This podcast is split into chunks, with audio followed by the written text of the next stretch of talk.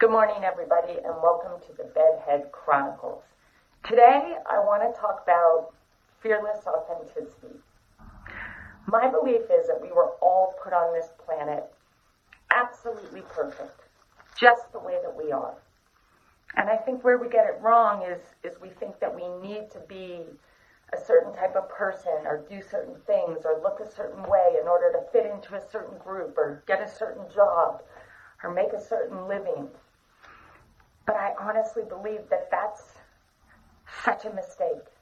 Because when we find our way back to our truth, to being exactly who we are and living our lives in that way, we suddenly step into our truest power.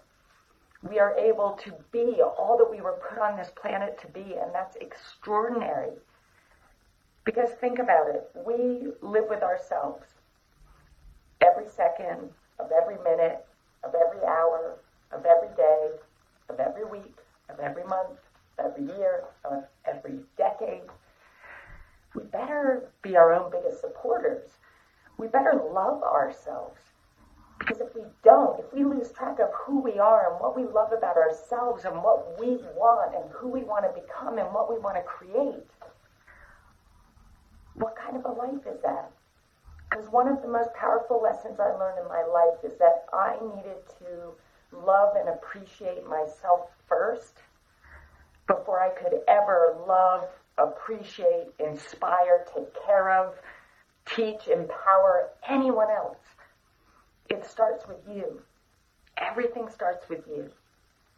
Be brave enough to recognize the beauty, the power, the perfection that's you, exactly as you are. And share that with the world. Share the gift of you with this world. Those are my words for today. It changed my life. Be fearlessly authentic. Believe in you. Share the gift of you with this world. And always be brave because you are beautiful and you are perfect just the